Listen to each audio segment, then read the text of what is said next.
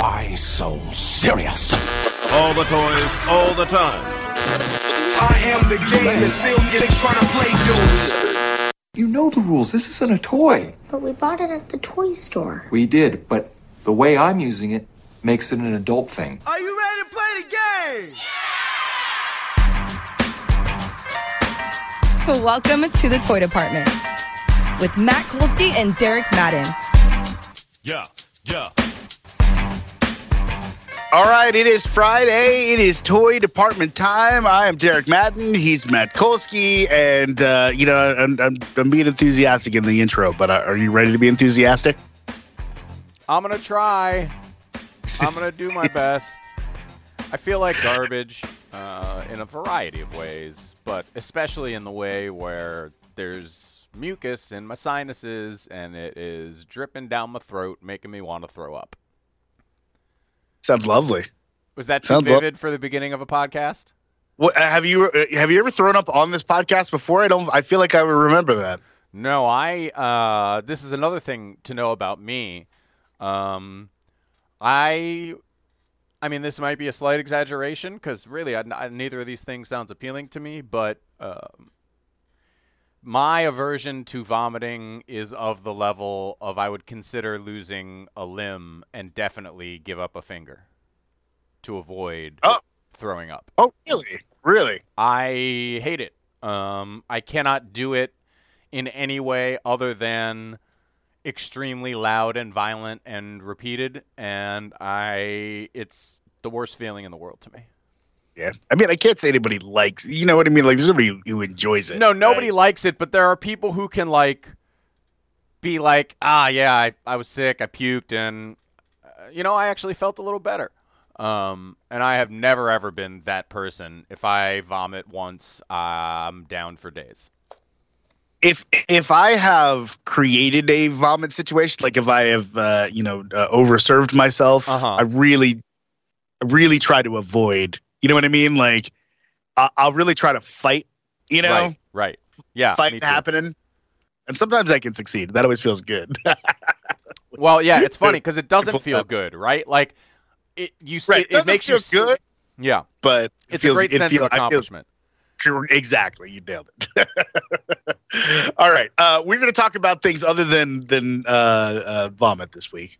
Um, Hello, friendly toy department listeners. We've changed the subject matter of our podcast. to bodily functions. Mm. Uh, the challenge is back, folks. Challenge All Stars, and uh, and it we we've talked in the past uh, about this show as sort of the junior circuit, and I look. I'm not going to say that it's it's not that anymore, but I would say that All Stars three is much more of I think what we had in mind when they announced that this All Stars thing was happening. well, first of all, I think senior circuit is more appropriate. Um, Yeah, correct. but other, Competition senior circuit. Yes. Yes. Um, but now it really does resemble like I feel like now it, it could be called the Champions Tour instead of the Senior Tour. You know what I mean? Like it these are legitimate competitors and and we knew that going in cuz we looked at the cast list and said that. But I will say that in episode 2 uh, and the first two episodes dropped, but in episode 2 when the elimination was Laterrian and Mark, I was like, and and someone even said on the show, "Wow, that's like it's you know it's really early to make that big of a move." And on its face, that comment makes sense. But then you look at the cast list, and at least on the guys' side, I mean, there's a couple women that are probably going to get picked on, but on the guys' side, I mean, I maybe Cyrus is the the low man on the totem pole, but for the most part, every elimination is going to be an absolute headbanger. There are no weak spots. Yeah, so it, it, it's interesting, right? I, I think if you look at this show, and, and they're kind of coming into it with this sort of uh, only finalist. You have to you have to qualify for a final to be on the Yep. show uh, as sort of the gimmick, and I think that's good. And I, I think when you, if you're if you're just looking at resumes, um, you know, like you've got you, it's it's there's no weak spots, right? Really, but there's this other factor which is just age. So you know, people like Cynthia and Ronnie, uh, or Cyrus, uh, or even Laterrian, I think, right? I like know, they're man. all accomplished challengers, but you know, the long time has passed since some of them were accomplishing things. You know well, what let I mean? me ask you this: in that specific elimination, the dragging each other elimination, who else would have beaten Laterrian besides Mark Long? oh, I don't know, man.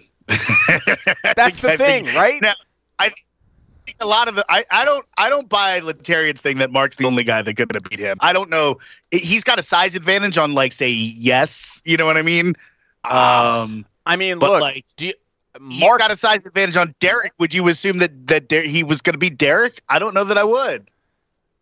Ah, I mean, I, would at least I, grant you Mark was a really tough draw for for Laterrian. the worst draw. in that and I would at least Yeah. I would at least give Laterrian, you know, 50-50 shot against about just about anybody else. Um, and I would add this: Mark Long is turning 51 in a few weeks. So Yeah, can I just say as a, as an aside, um, that this show all the time makes me feel like we don't somehow don't give CT enough credit.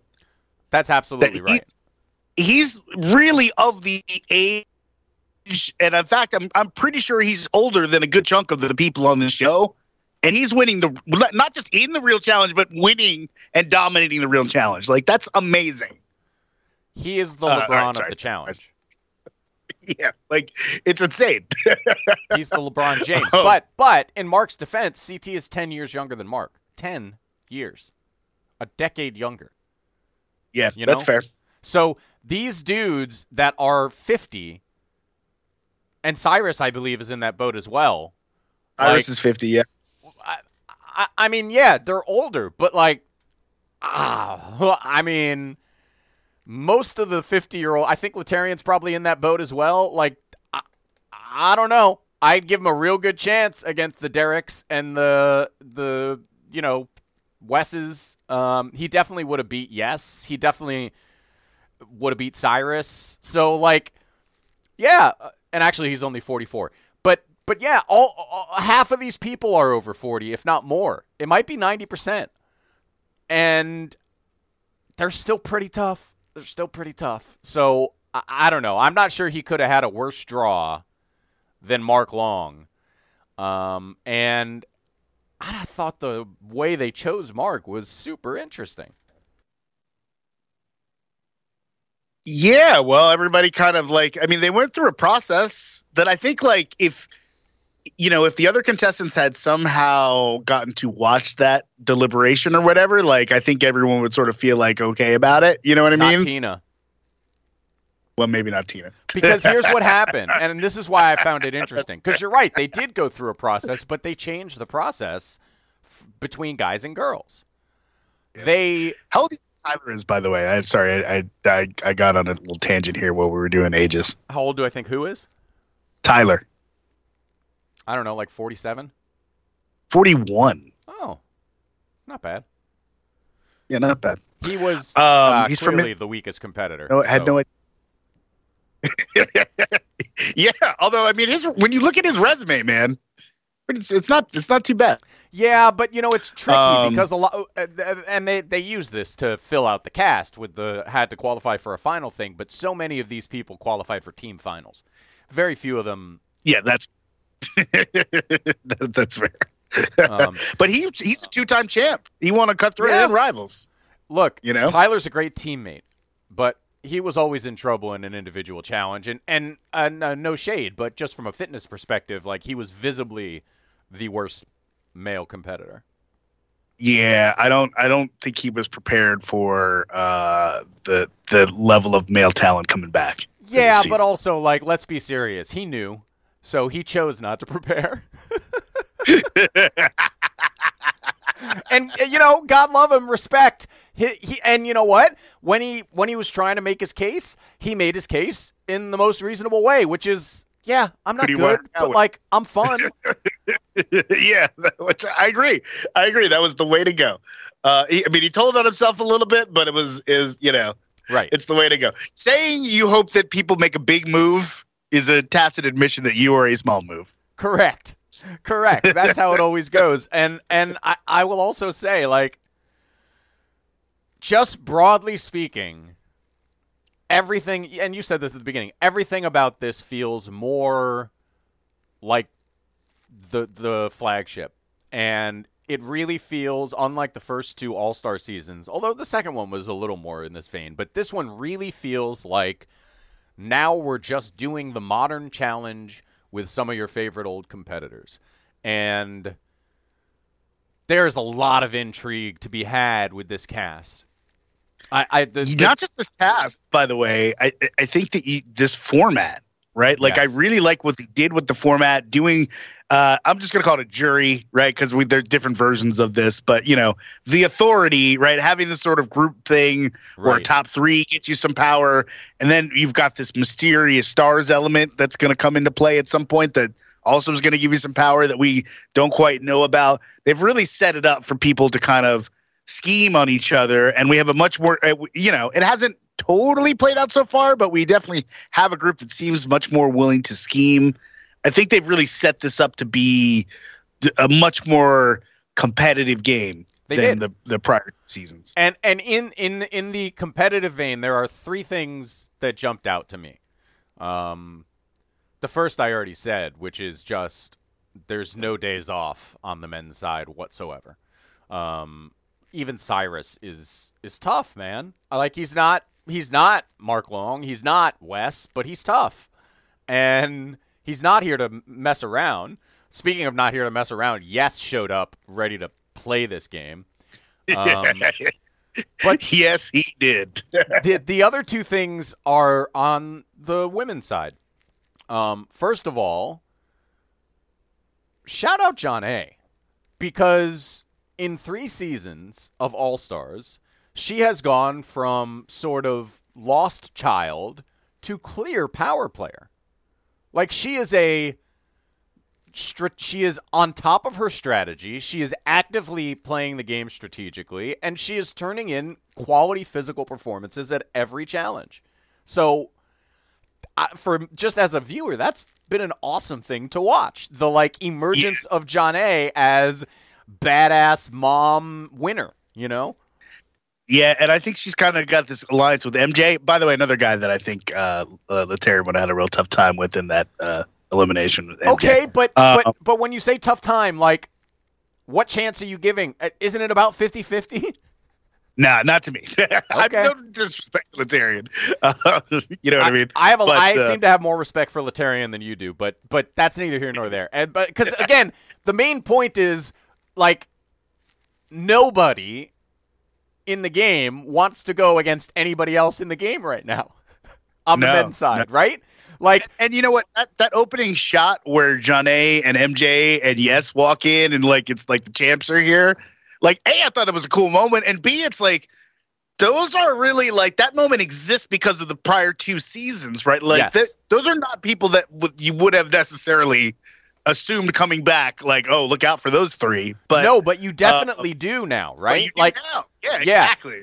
not in the way that like challenge uh, that Tyler is a two-time challenge champ, but in the way that like those are legitimate high-level competitors. Um, so I, I've really enjoyed that with Jonna. And the last thing I, I that really jumped out to me, and I'm interested to see what you think about this. Um, and I think relevantly, I have just been watching season 29, which is called Invasion of the Champions. Do you remember that season?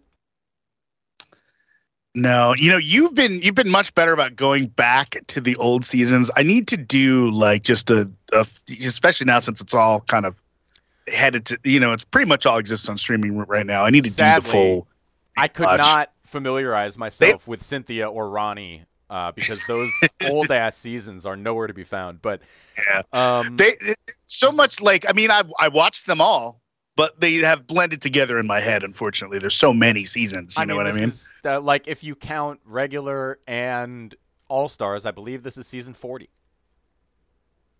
yeah, and I mean I've watched pros versus Joes. Yeah, you me know too. I mean? Yeah, me too. Yeah, To is floating around in my challenge brain somewhere. Um, but so here's the other thing, and and uh, season 29, Invasion of the Champions, is the one where they had all the people who had never won before, and they tricked them into thinking none of the champions were going to be there, and they were living in like a dirty beach shelter. Oh, there's like a champion. Yeah, yeah. Then they bring them all out. Yeah. Right. And one of the key players in that season is Kayla. And she is an absolute apocalypse. Just emotions. she pees herself uh, in that season. Um, Oh my like, God, how did I forget that happened? drunkenly pees herself to the point where Corey, who was hooking up with her, is kind of like, Yeah, it's like, he's like, sorry, I gotta, I gotta back away from this. I mean, he ends up not backing away, but but he does say all that. Um, and she's Corey's just a gonna mess. a hell of an all star someday. By the oh way, yeah, he is. Yeah, he is. But he's got to get himself a title first. Uh, so anyway, the the point of all this is Kayla's a mess and good physically, but such a mess emotionally and strategically uh, that like you're just waiting for her to ex- to explode the whole season until she does. Um, yeah. I, I mean, I I, don't know- You know, ex- Well- I don't know if explosion is the right word for her anymore because. well, that's what I'm saying. Hold on, this is where I'm going. Yeah. Okay. the Kayla who showed up this season, and I, it didn't hit. I- didn't notice until they had the uh, authority in the second episode, and she just took control of the room, and not only took control of the room, but convinced everyone to tell her who their allies were. Yeah. Yeah. And- no. See, and then- yeah, that was Yeah. great. And she's like, I, I, "Look, I'm, I, you know, I'm showing your card here, but it's a card everybody knew. So, and I'm gonna get all this information in exchange." And I'm like, Exactly. "Damn, damn straight you are, Kayla." she was really on top of it, just like Yeah. and totally in control of herself and like calm and sort of like there was this one point where she was like, "Well, I think everybody knows I'm uh, gonna take care of." I can't even remember who it was, but like, and then she's like, "So, who do you guys like?" and, and I was like, "She's playing these people like a fiddle," and even the people who kind of knew what she was doing found themselves in a position where like okay this does seem like the best way to handle this without making too many extra enemies so i guess i got to tell kayla who i'm who i'm rolling with um Yeah. and well, Veronica, right? A, a, everyone's everyone I think already kind of knows you're with Tina, and B, you're willing to just not be with Tina if that's what what it takes, right? So, Yeah. um, you're you're just throwing it out, right? yep She's you know, yeah she's gonna be if she's gonna be on this show, it's gonna be with her brain clearly. So, correct um, I am I, I am fascinated to see with someone like uh, Veronica, who is clearly just not in shape. Um, if uh, if she's going to be able to continue to kind of to win with mind games at at this, uh, you know, it's it's just a different level. You know, it's gonna. I'm fascinated by that. yeah yeah um i also uh it was a real bummer that melinda was hurt um and it it made me remember how quick the turnaround was because you know normally if someone's like well i sprained my ankle on the last challenge and it still hurts you'd be like get the fuck out of here but it was only like a month i think between the end of the last one and the start of this one so Oh, I think I knew that. I I might be exaggerating, but like we just watched All Stars 2. Um you know, I just assumed that her. Well, they only shoot for like three weeks on those, right? So it, it feels like they could, you know what I mean? That there could be a break in it. Anyway, I just assumed that, um, you know, she's old and and that she hurt her ankle and it, does- it just, you know what I mean? It takes longer to to get back to full strength. You know what I mean? Yeah, yeah. I mean, I think Um, it's a combination of the two, but that was a bummer because uh, a I would have liked to see that elimination, but b like I really think Melinda is it's sort of in the mold of Jonna. Like she was maybe a little bit of an afterthought in her first run, but she has come back with a vengeance and a lot of ability. Uh, so I was looking forward to seeing her as part of the season, and, and I- thought that was a bummer of a way for her to go out. But obviously, she and Tina did not really want to go against each other anyway. and if I could throw out a C, um, it you know she he she was a West ally, and West needs to have some allies, or it's or it's less interesting. 'Cause I right, everyone's say, just gonna. man, I, I, it- he said it, but like what were they doing? How- I mean, you let Brad save Wes. If that happens again, so here's uh, from my perspective, Wes is going to go into any elimination moving forward where he's not in the authority because they must realize they had an opportunity to eliminate Wes and they didn't take it because Brad decided he wanted to save him. All they had to do was outvote Brad. And if it happens again, I guarantee they're just going to outvote Brad. And I don't think there's anyone else in the house, maybe Nehemiah. But other than Nehemiah, I don't think there's anyone else in the house with who has Wes's back. Uh, yeah, I don't, I don't think so either. And that's, uh, it's a bummer for Wes because you know taking a shot at Jordan like shouldn't have really been a thing that would be super alienating, right? Like, Well, maybe it wasn't. People don't have bad blood, you know, and Jordan doesn't have any friends either. So Well, also, like, let's talk about this. Oh, Can we talk about Jordan? friend. Because Yeah, please. We've got a new Jordan here, and it's um. well, I, don't- I don't know. he really tried to sell it in episode one, right? I bought it. I bought it, man. It was so. It was such a left turn. the the like he Jordan's first ITM was an apology, which is the most out of character thing I've ever seen from him on any I challenge gonna show. say, his first apology in the whole series. Yes. like he ended he ended an engagement basically on this show and this is the first time he's apologized for anything. Um Yeah. so uh, that It was a. It was a pretty vague apology, but It was extremely vague. I, I would love to know, and maybe we'll get this from the podcast, but I would love to know what Tori thinks of the new Jordan. Um, that being said, uh, the new Jordan looked a lot like the old Jordan by episode two, did he not? Because as soon as Wes took his shot, it was they flicked on the lights for me, and it's time for action. And then it was I think we should throw Wes in, and somehow they let Brad save him. But like, Jordan was right back to Jordan, and maybe there's a little less. th- There I- might look, be a I- little less dickhead edge, but like, yeah. he's the same guy. I don't like it's because I look. I I I, I agree that that is a um, that is the likely scenario. Like you know what I mean. Like it's such a left turn to that you're just kind of like, okay, I don't know if I'm buying this. But really, what did he do? He took a shot back at the guy who took a shot at him that no one likes in the game anyway, right? So I don't really.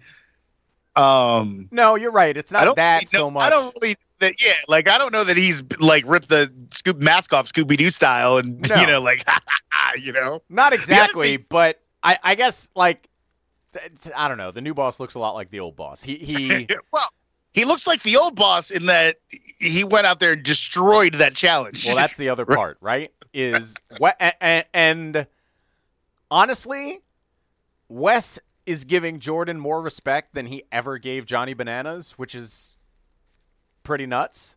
But yeah. Jordan also has earned that respect because he had and, and when they showed the highlights of all the old eliminations, you start to remember like this motherfucker came in with one hand and beat people in sledgehammer eliminations.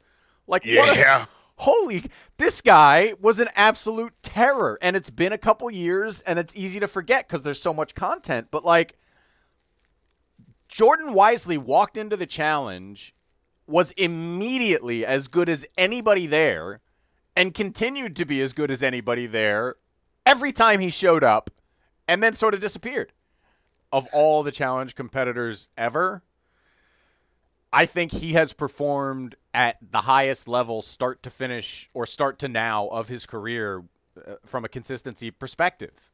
Because, you know, guys like Wes and Bananas had slow starts. CT was up and down just on the basis of uh, personal off off uh, off challenge violence, where he was getting thrown off the show.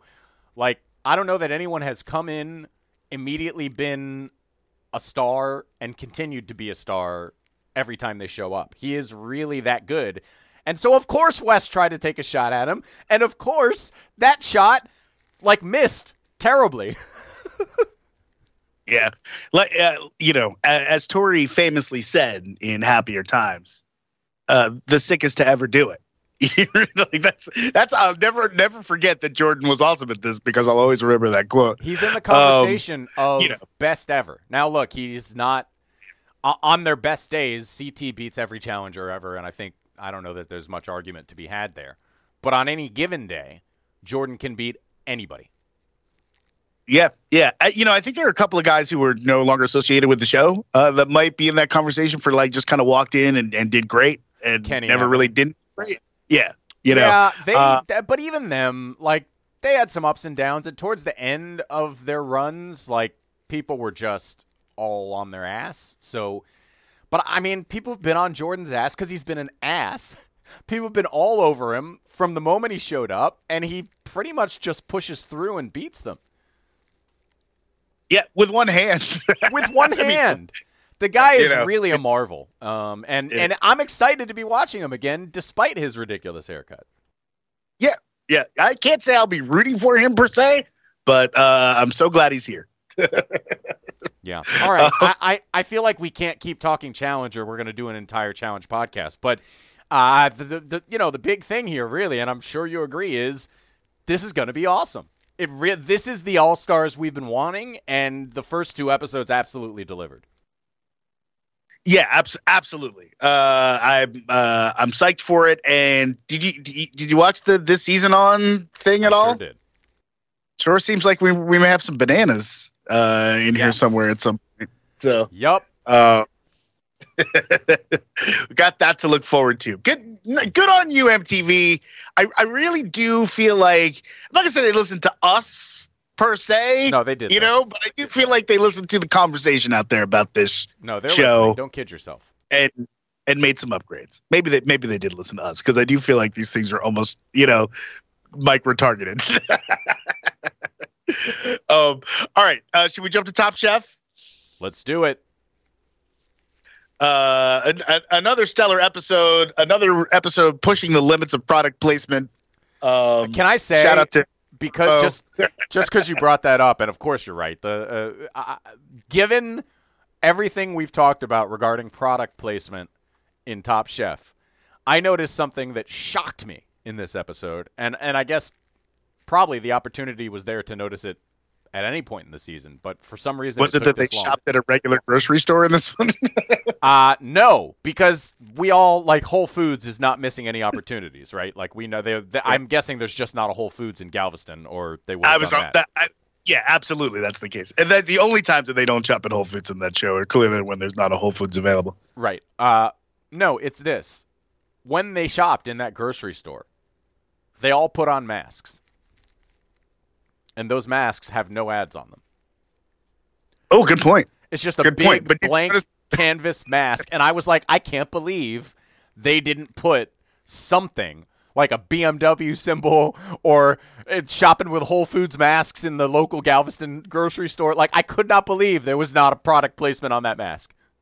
Did you notice they got a little Mastercard thing in there at the checkout though? They did.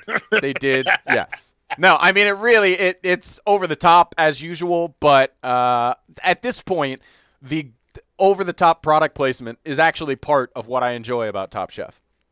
yeah, it's just it's just one of the the things built into the cake, and I think just despite that, despite the whole hog v, uh, Verbo, um, you know, like they put a freaking sign. Wait, by, the, way, rental, hold on. like- yeah. What Verbo has a giant Verbo sign? And also, who has ever said Verbo before? I always said VRBO. Yes, everyone always said VRBO, and this is one of those things to me where it's like, if you're VRBO, like, you're not Verbo. Just accept that everyone in the world is calling you VRBO and call yourself VRBO. It's confusing, for God's sakes. I don't know. I think Verbo got their money's worth because now I say Verbo. I guess. I guess meh, maybe that was the point. Maybe that was what this was. Is they were like everyone is saying VRBO. We got to convince them it's Verbo. How do we do it? Let's get Padma. Um, Padma will convince everyone. Everybody listens to Padma. how does right? Uh, uh, just a quick aside on Padma, right? It, you're in Galveston. Mm. It is ridiculously humid. Clearly, the, a hurricane makes an appearance later in the, in the episode. And if you notice, right, like humidity does terrible things to hair. And like by the end, Padma is All the- immaculate. how is she's the only one. Everybody's got hair stuff going on. Tom's hat. Tom has no hair, and he's still got hair stuff going on. Gail's hair is blowing all over, and it's like Padma lives inside a protective bubble that where like there's just a slight breeze.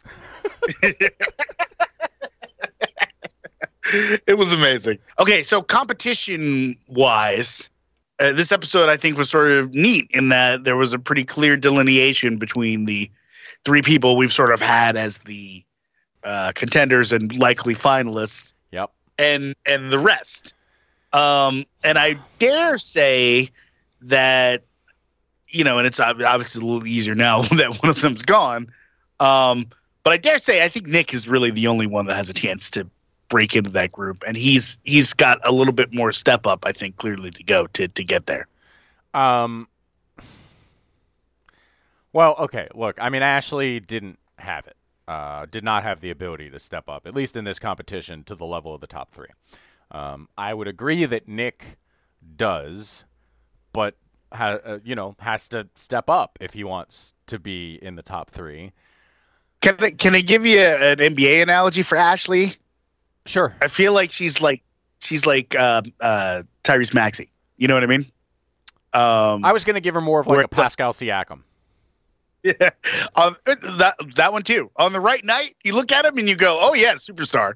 Yep. Uh, but just the consistency night to night just isn't quite there. was never there. And like that, you didn't cook your calamari. Come on, um, your restaurant's called Good Hot Fish, and you didn't cook your calamari. Yeah. Anyway, Well, and she knew. She, She you knew. know, she knew. yeah, yeah, Yeah. and and you know what? But- Sarah and Nick knew what they did wrong as well. Um, Sarah, I, I saved Sarah though. Uh, the Sarah we have seen in the competition proper has no shot. The Sarah we Yeah. saw in Last Chance Kitchen has a shot, but I just But she don't. doesn't bring Last Kid Chance Kitchen there by her own admission. You know what I mean? Yeah, She just now- thinks it. She thinks it. I, I don't know if you've noticed uh, in the scenes from next episode, she is saying the words, "I'm trying to pretend like it's Last Chance Kitchen." um, Yeah. Now I don't know if But that's going to work for her, but if she can, Right, and that's meant to work. Try to right. It's not. I'm. I'm treating this as Last Chance Chance Kitchen. It's I am trying mental thing to pretend mental thing. This Yeah. is Last Chance Kitchen. You know what I mean? I mean, I, I that's- agree that in her head. You know. yes, and I agree that uh, you know if we're talking odds, my hopes are not high, but I do think she has that level. I just don't know what she has to do to bring it to to somewhere other than Last Chance Kitchen. Yeah, I just I think she has that skill, but not that level. If that makes sense. If that makes sense, you know what I mean? Maybe, yeah. Uh, uh, and yeah, and I think it's it's probably just too late in the season for her to put it all together, and that's the reason kind of why like I think Nick can break into this group because I do feel like he has progressed steadily through this competition. Now I don't know if he's progressed rate necessary to catch these other three chefs who were all pretty incredible, um, but he is progressing clearly, and he the man has flavors, you know. So- Yes. And and and in the last like 3 or 4 episodes specifically, he has made dishes that are champ worthy, right? I mean the space Yes. challenge, the gumbo, like he it's been recent. We've seen a handful and it wasn't this this week, but recently we've seen a handful of spectacular Nick performances. So I I, think you're right. If we're ranking it, uh, four and five are Nick and Sarah respectively, pretty clearly. Um, I would also say that number one is now pretty clear. And Oh, I, I know you're going to give love to Evelyn, and she deserves it. Yeah. And and Damarr is my guy. 20 and one- Damarr is my guy, but I don't know, man. Buddha has killed everyone all year long, all season long, with you know complicated gastronomy. I don't want to sound diminutive, but nonsense. Just goofy, foamy craziness. And at arguably the biggest challenge of them all, he made the simplest dish in the world, and it wasn't just good, he won. So to Yeah, me, like, like, Evelyn has done that most of the season. The you know simple, strong flavors, really, really high execution. And and, and again, I like Evelyn and Damarr have both done so much stuff that makes me think that uh, you know maybe this is just a top three, and I shouldn't try to break it out. But since we're talking about it, I'm gonna try, and I just don't see any way not to put Buddha on top, given the fact that he is not only capable of doing stuff that no one else can do, but he's capable of beating them without doing any of that stuff. I um all right, so here, here's what I would say. And, and I, I want to do this we, without denigrating Buddha in any way, because I do agree that he is a chef uh, that does not seem to have any weaknesses. Really, And, and by the way, I don't want to denigrate Evelyn or Damarr at all because I would, you know, give certainly one testicle to eat either of their foods. Um, hopefully, I won't have to. But like, I, th- all three of them could win almost any season of Top Chef, right? I mean, that's how good those three are.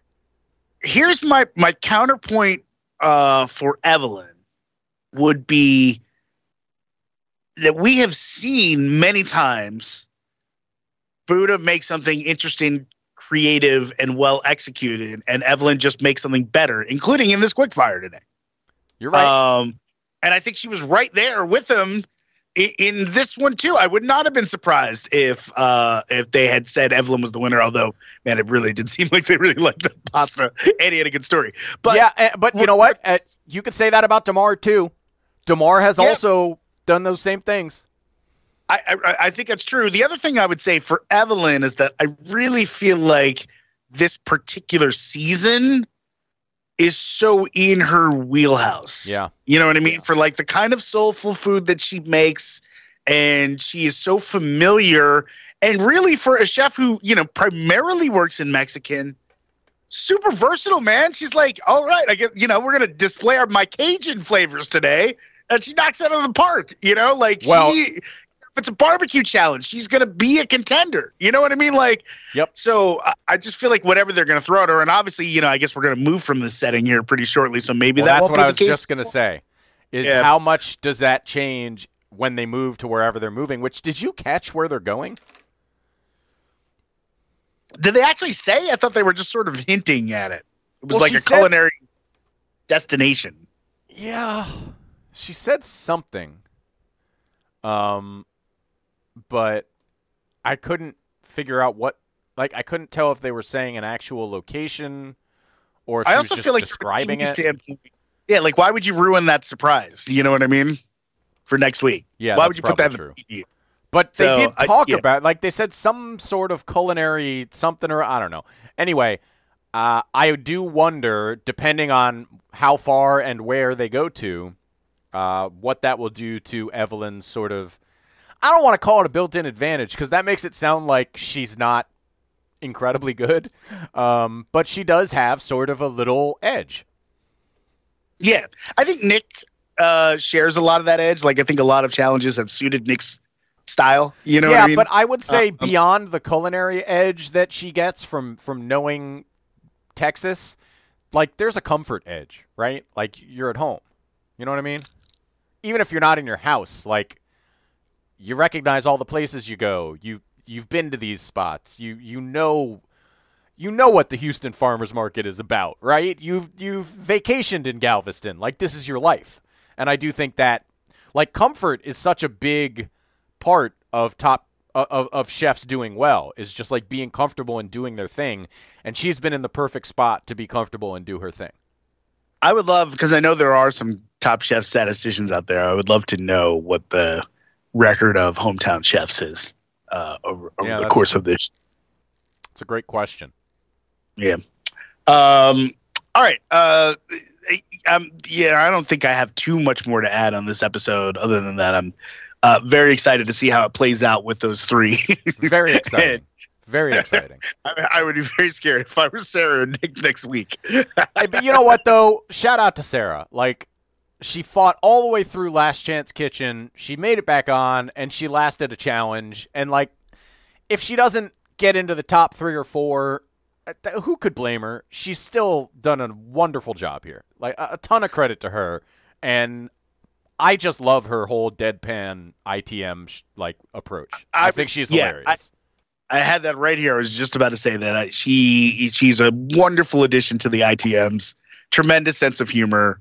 Uh, I'm not surprised that her sister is also uh, charismatic Yes. uh, and dude.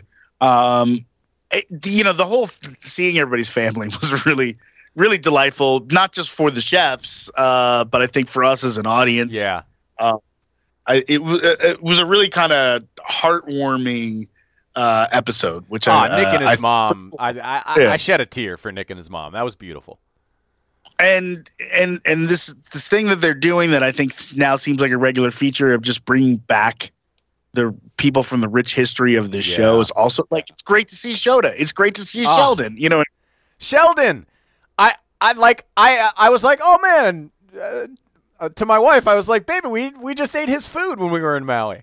Um, Yeah. it's exciting I because you you do know those people, and I know you as well have like tried some of the food of some of the people who are returning, and it somehow it makes it feel like a more intimate relationship.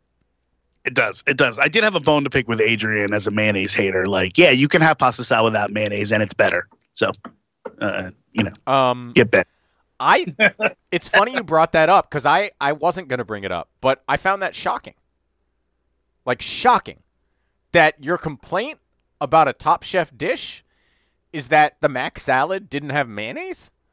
She like- did. She, in fairness, in fairness, she did say she just wanted a creamy texture. It didn't necessarily have to be mayonnaise. Yeah, I guess, um, but like it was just a weird comment to me. It really was. And and Yeah. honestly, I I am not a mayonnaise hater. I'm I'm I'm not a mayonnaise like super fan, but I'm fine with mayonnaise. I put it on stuff. And like there's nothing special about a mac salad with mayonnaise. You know what I mean? Yeah. Like it's a you can get it at any deli in the country. I, I don't I don't know. That was just a weird I honestly I would not bring her back again. she was not a good judge. I didn't remember her from the season either. Yeah. I was like, I want Chef Colorado. Yeah, bring back what's her face who cooked uh, cakes in the snow. You know what I mean? Yeah, Carrie? Yeah, Was that her name? Where's she? Yeah, well, Carrie. I think she's been back a couple. She has been back. Uh, but I'm just saying, like, I don't know. I think generally they've done a really good job of finding fan favorites to bring back. Like, who didn't love Yeah. Shota or Gregory or, you know, like almost all the people. Uh, Dawn, who who looks like she'll be back next week. Um, everybody loves those people. And then Adrian, I was like, uh, all right. And then she was not super helpful as a judge, and uh, I was over it. I'm not ready to ban it from the show, but I agree with what you said. Yeah, I mean, it's not a ban. It's just a, like you've you've dropped pretty far down the list of, of people we're going to call in the future. yeah, yeah. Maybe, maybe it might be a couple years before we get to you again. Yeah. all right.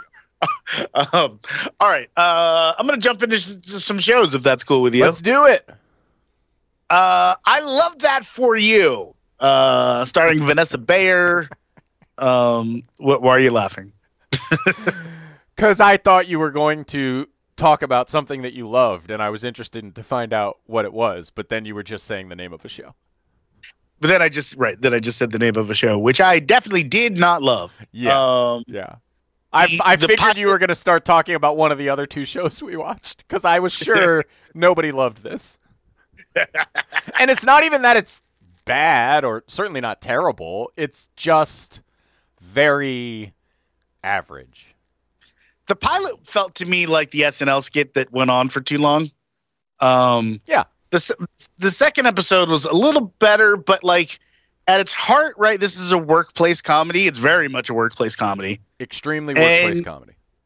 And if for those to work, you have to a want to spend time in the workplace. The the setting and like the the comedic potential of the premise and the setting is not bad, but I don't really not really enjoying the coworkers for the, for the most part. So um, that that feels like a real problem to me in your workplace comedy. I, I'm.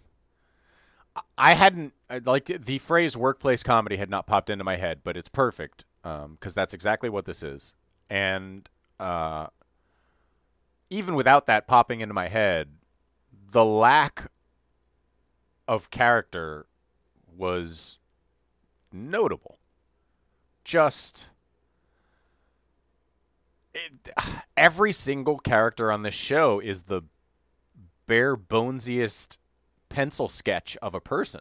I don't And look, maybe that's unfair through two episodes to to grade it, but like there's just no heart. There's no heart in the show. Yeah, and there just aren't that many people that you want to find uh, out more about, which is a shame because I, I do think Molly Shannon's a really good actor. Yes. Um, and we've, you know, as, as we've seen, um, you know, uh, in the last year or so in some in some things. So, um, and I maybe just this think, is coming, but I was watching it like waiting for some sort of turn in her character that made the character like interesting or whole, and it just doesn't happen. yeah. And Jennifer Lewis is just you know doing character pretty much, Right. Right. Jennifer Lewis is just like a. It feels like a again like an SNL sketch of a boss. Yeah. And I feel like she's she's like the fancy business version of the blackish character that she's doing. You know what I mean? Yeah, it's Uh, it's it's a bummer. Um, because actually, like, there's been enough Showtime things lately that I've liked that I was pretty excited about this, and it just it this felt a lot like the old Showtime, if that makes sense. Yeah, yeah, I would I would agree with you on that. Um, Like, oh, we got Yeah. some people, we'll throw the thing together. Writers, nah, whatever. it's gonna make a great trailer. You'll watch this, right? Come on. Yeah. Uh, now Yeah. we just have to see if they let it run, run for seven more seasons than you would like. Uh, and it is a Um, bummer because I, I also think Vanessa Bayer can be funny, um, but this is an incredibly one note performance. Again, everything about it feels like a an SNL sketch that they did not brought they did not like fill in enough to make it into an actual show. Yep, yep, agreed. Um, let's move to a entirely different sort of workplace show.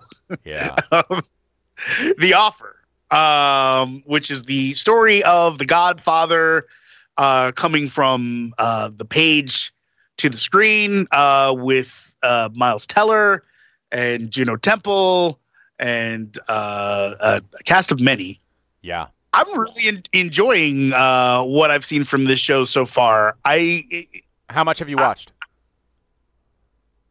i want to say four episodes oh wow. Okay. I think still, yeah, That's like, even I- more than I me. Kinda, I kind of jumped into it there. Um, I gotta uh, say- because I'm sort of hooked. I, I was not expecting this to be as compelling and entertaining as it was. And maybe that was just like a bias because it's Paramount Plus and like we really haven't seen a lot of original content from Paramount Plus that was compelling. Um, I mean, the challenge is obviously on there. I think that's why we're Yeah. both subscribing. But um, Well, it, yeah, that and you know, if you like the Taylor Sheridan verse, uh, I really enjoyed Mayor Kingstown, and I'll, I'll be back for another season of that. But that's, did not that's finish literally it. for me in terms of originals.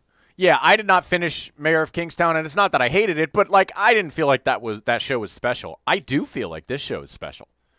The acting is phenomenal. The the it's a great choice of a story to tell. I didn't really know how complicated and sort of star-crossed the production was, and everybody knows the key beats of The Godfather, so it's it's poking at nostalgia. It has a handful of phenomenal acting performances from Miles Teller. Juno Temple is always spectacular, but Matthew Goode is awesome in this. Um, Is, is Matthew Goode? Is he playing uh, um, Evans. uh, Robert Evans? Yes. Yeah.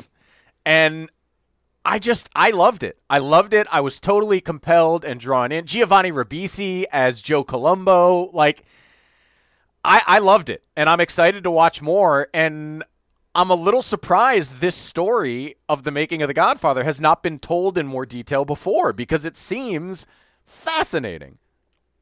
Have you seen the kid stays in the picture? No, I don't think so. Oh, you That's should watch old, that. though, right? Uh, it, I mean, it's uh, define old. I want to say I want to say early part of this uh, of the 2010s. I want to say is when Oh, that came right. out. I'll- no, it was get for 2002. But, um, God, I thought that was like early 90s. So that Uh, yeah, it's not. the It's not. that's the That's the actual Evans documentary, and Right. obviously, uh, his It life is this. super interesting outside of the Godfather. But you're going to get some Godfather in there too. interesting. Yeah, I should Um, watch. So that. yeah, re- recommend check that out. Yeah, because I really it's I it's I was fully unaware of the level of intrigue that the making of this film has. And and of course, in retrospect, it's laughable to see the way some of these people re- respond to the idea of the Godfather, right? Because we know what happened. Um, but I think uh, the guy who I've only, I think, ever seen in the Fantastic Beasts movies, but the guy who plays Coppola is another tremendous performance. Like, we know these characters. You know, if you're someone who follows Hollywood, like the name Al Ruddy is familiar to you, and the face of Francis Ford Coppola, and you know Mario Puzo, and like these are characters we know of, and getting to spend some time with them is really cool. I, I'm this was a super pleasant surprise for me, and I'm very excited about it. Agreed. Did you watch any of the little featurettes that that, Yes. that popped up after? The, yeah, I did. Like I the- watched. the whole, uh, the whole thing where they uh, um, uh, Puzo and Coppola move in together in real life, Amazing. uh, uh, and then that like affects their friendship. Was like, and the guy's like, "Oh, so you want to go method? All right, Yeah. I'll take a risk." Yeah, like I I really enjoyed that, and and I do think that their relationship as collaborators on screen does have a lot of chemistry. It does kind of pop, you know. so uh, yeah, yeah, I like it a lot, and I, and uh, the period details I think are really interesting.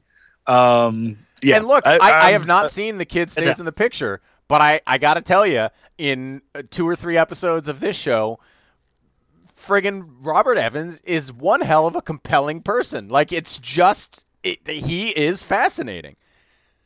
Yeah, yeah, that man lived a life. You should watch that.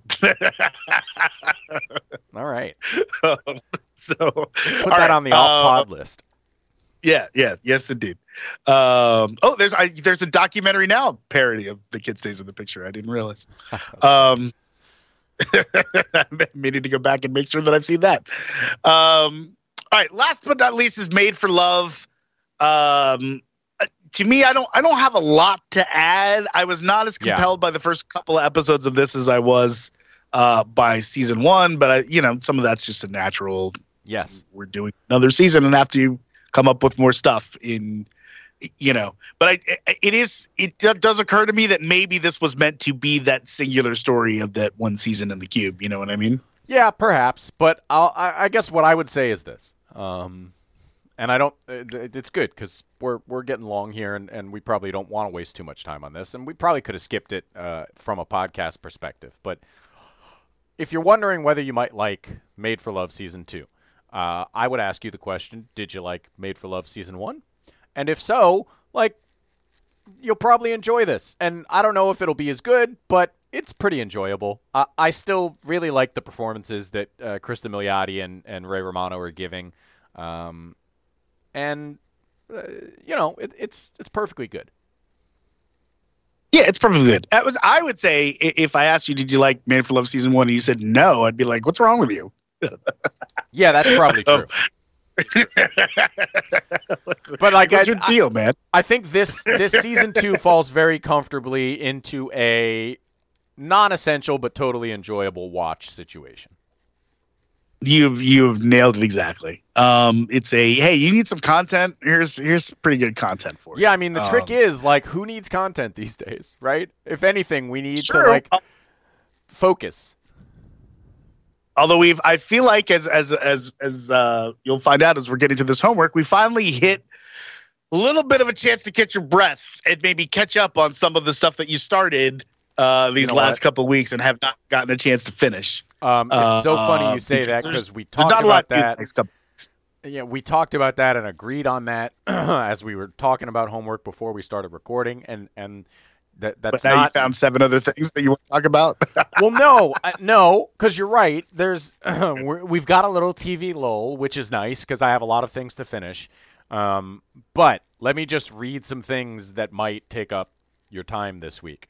The Black Keys, Dropout Boogie, The Smile, A Light for Attracting Attention, Kendrick Lamar, Mr. Morale, uh, Florence and the Machine, Dance Fever, Tank and the Bangas, Red Balloon. This is as interesting and big of a music release week as I can remember in the last few years.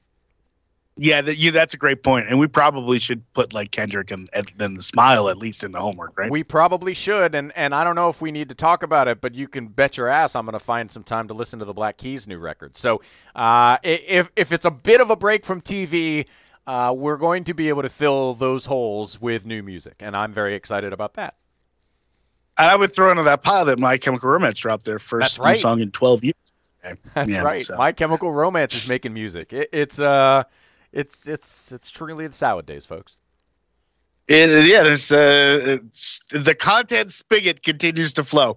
Uh, so all right. So in addition to the Kendrick record and the Smile record, the Smile is, by the way, the Thom Yorke Johnny Greenwood uh, project. And hold on, Um, before we move on, uh, I want to look up because I cannot remember his damn name. The drummer, um, Tom Skinner, who I, I I mean I watched that concert. Did you watch that concert? No, I have not seen the concert. Okay, so the Smile sort of debuted with a live show that they broadcast on the internet, and I watched that. And um, look, I love and have infinite respect for Thom Yorke and Johnny Greenwood, and I would watch them do anything and listen to anything they made. And I gotta say, the revelation from that concert was I don't know who Tom Skinner is, but he is an absolute monster behind the drums. a monster. I I, I, he's, yep. I, I I was mind blown, honestly, watching him. He was spectacular, and that does not happen to me with drummers a lot. I have a very high standard for drummers. Um, I, I have been known to sneer at drummers that other people think are spectacular, but this guy is off the chains.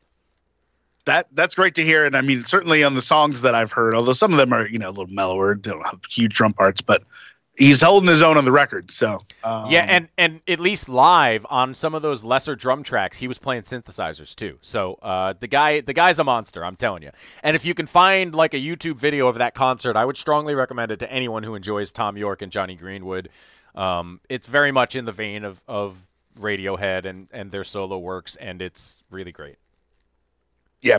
Um, all right, so we're gonna add to that pile uh, Hacks, which uh, came out last night, season two, uh, and uh, the entire uh, season of Ozark, uh, Yeah. that or half season, I guess, that just dropped. We're gonna The end uh, finish that up and and and The let you know how it ends. of Ozark. Yeah.